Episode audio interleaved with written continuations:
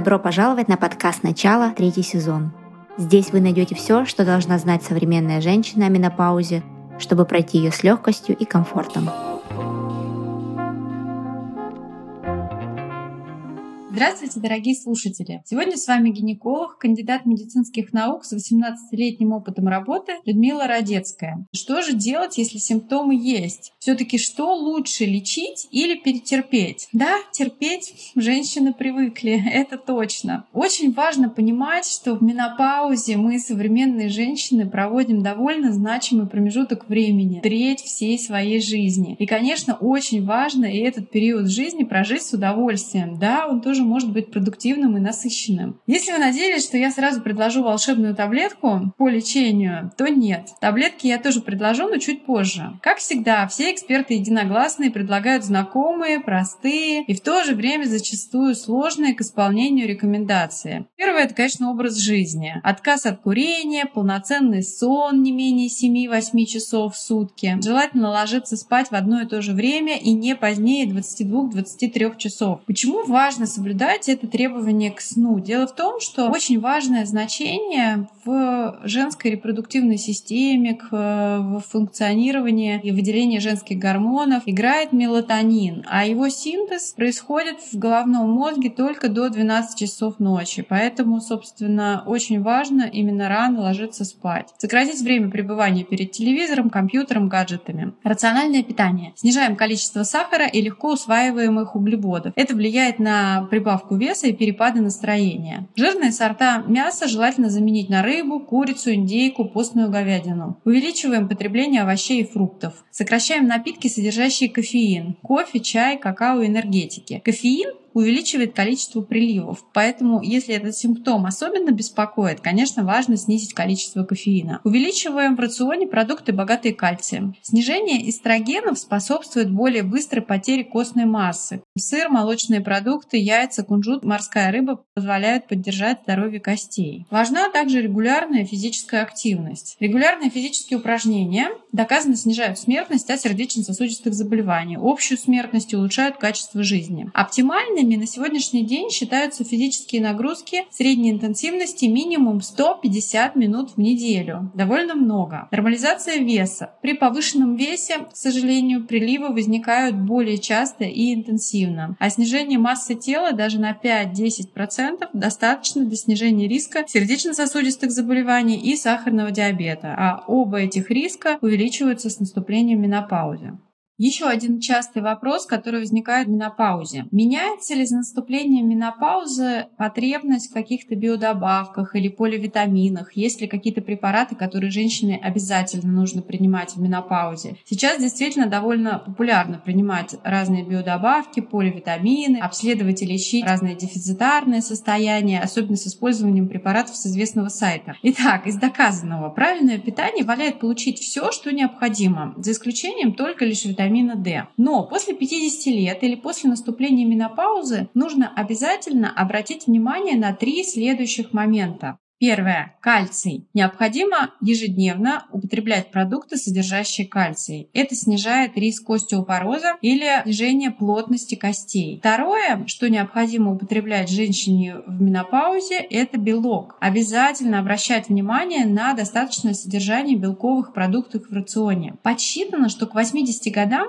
женщина может потерять половину своей мышечной массы. Представляете, как много? А достаточное употребление белка позволит снизить этот процесс. Третье. Витамин В12. Он нужен для эритроцитов и головного мозга. С возрастом снижается всасывание этого витамина в кишечнике и в желудке. Поэтому нужно обратить внимание, чтобы в рационе были яйца, молочные продукты, красное мясо, рыба, зерновые. А вот теперь мы наконец-то добрались и до таблеток. Основными, конечно же, в лечении климактерического синдрома являются гормоны или менопаузальная гормонотерапия. Статистика приема гормонов в России, США и Европе, конечно же, несопоставима. То есть в США и Европе, конечно, гораздо больше женщин принимают гормоны. У нас принято гормонов бояться, и эти мифы не всегда обоснованы. Давайте попробуем определиться с показаниями гормональной терапии. При преждевременной недостаточности яичников, это когда менопауза наступила до 40 лет, однозначно гормональная терапия нужна если нет рисков. Если же менопауза наступила примерно в возрасте естественной менопаузы, то есть 50 лет, показанием гормонотерапии является тяжелый или средней тяжести климактерический синдром. Помните, мы раньше говорили про оценку тяжести климактерического синдрома по шкале Грина, где много-много симптомов. Если набирается количество баллов, соответствующее тяжелому или средней тяжести климактерическому синдрому, конечно, стоит подумать о гормонотерапии. Как и любой препарат, Гормонотерапия несет как пользу, так и риски. Поэтому при ее назначении очень важно взвесить вот этот баланс пользы и риск. Риски гормональной терапии – это сердечно-сосудистые и тромботические риски, а также риски рака молочной железы. Перед назначением менопаузальной гормонотерапии мы обязательно проводим маммографию, в плановом порядке скрининг на рак шейки матки, УЗИ органов малого таза, химический анализ крови с холестериновым профилем. Также очень важно иметь данные о личном и семейном тромботическом анамнезе. Противопоказаниями для назначения гормонотерапии являются рак молочной железы, химическая болезнь сердца, тромбоз глубоких вен в анамнезе. В вашем анамнезе были какие-то другие тромбоэмболические осложнения, инсульт, инфаркт, активный гепатит, кровотечение из половых путей неясного происхождения, высокий риск рака эндометрия, транзиторные ишемические атаки. Еще одно важное уточнение для назначения менопаузальной гормонотерапии. Назначить ее стоит женщинам в возрасте до 60 лет и с длительностью менопаузы не более 10 лет. То есть, если у вас длительность менопаузы уже более 10 лет, назначение менопаузальной гормонотерапии будет скорее нести высокие риски,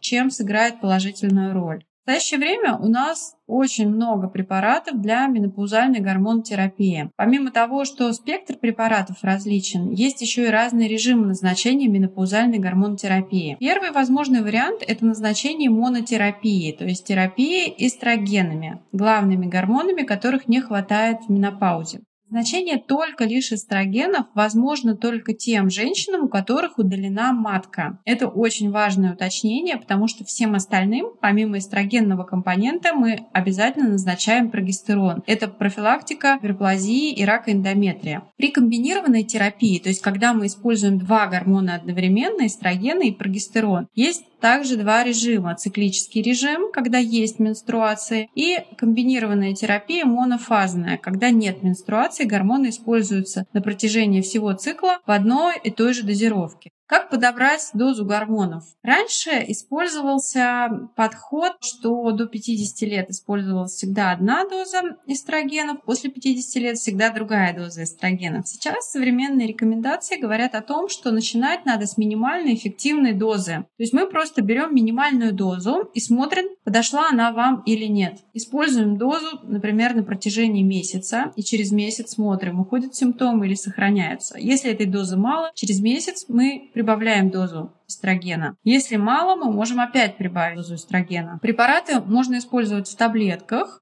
можно использовать пластыри и гели. Пластыри и гели то есть введение не через рот препарата имеет свою пользу и более низкие риски тромбозов. Препараты для менопаузальной гормонотерапии мы можем использовать как в таблетках, так и в пластырях или гелях. И вот использование препаратов в пластырях и гелях существенно снижает тромботические риски. То есть такие формы введения эстрогенов являются более безопасными. Помимо так называемой системной терапии, то есть терапии, которая влияет на весь организм, у нас также есть препараты с местным действием, то есть местные эстрогены. Такие препараты, как правило, используются у женщин с местными симптомами, то есть это генитоуринарный синдром, учащенное мочеиспускание, ощущение сухости слизистой, проблемы при половых половых контактов. В таком случае, когда именно этот симптом превалирующий, можно использовать местные препараты с эстрогенами в виде кремов и свечей. Как долго принимать препараты для менопаузальной гормонотерапии? Считается, что если мы правильно взвесили пользу и риски, то вполне резонно принимать препараты 5 лет, а через 5 лет произвести переоценку пользы и рисков. Конечно же, женщину обследуем мы каждый год, то есть каждый год выполняется маммография и, соответственно, проводится взвешивание пользы и рисков рисков для дальнейшего продолжения приема препарата. Отмена препаратов для менопаузальной гормонотерапии проводится либо резко,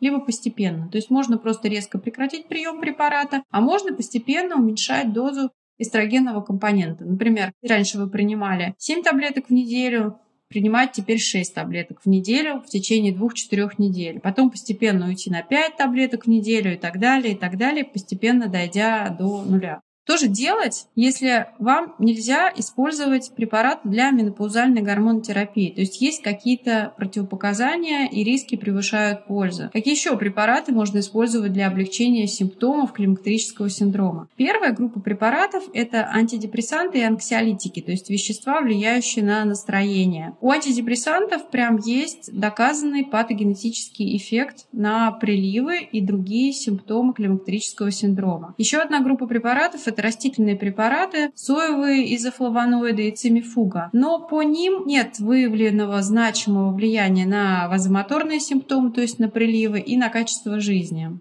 Частый вопрос который я слышу, нужна ли контрацепция в менопаузе. Надежная контрацепция должна быть использована в течение двух лет после последней менструации, если она прекратилась до 50 лет в течение одного года после менопаузы в возрасте старше 50 лет. Может быть прекращен прием контрацептивов при двукратном очень высоком уровне ФСГ, фолликулостимулирующего гормона, если он более 25-30 международных единиц на литр. И еще один вопрос. Если же все-таки есть необходимость в контрацепции в менопаузе и одновременно есть проявление климактерического синдрома, можно ли использовать комбинированные оральные контрацептивы для облегчения вот этих неприятных симптомов климакса. Использовать можно, однако в комбинированных оральных контрацептивах используются немножко другие гормоны, чем в препаратах для менопаузальной гормонотерапии. И комбинированные оральные контрацептивы несут больше рисков, чем препараты, используемые для менопаузальной гормонотерапии. Поэтому их применять можно, но, опять же, четко взвешивая пользу и риски.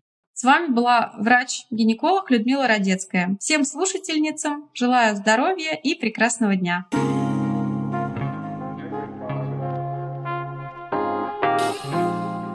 Подписывайтесь на наш подкаст, чтобы не пропустить новые выпуски. Присоединяйтесь к нашим сообществам в социальных сетях.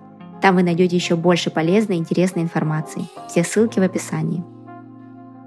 На подкасте «Начало» мы обсуждаем различные подходы и мнения относительно улучшения качества жизни в период менопаузы. Перед применением любых услышанных рекомендаций обязательно проконсультируйтесь со своим лечащим врачом. Будьте здоровы!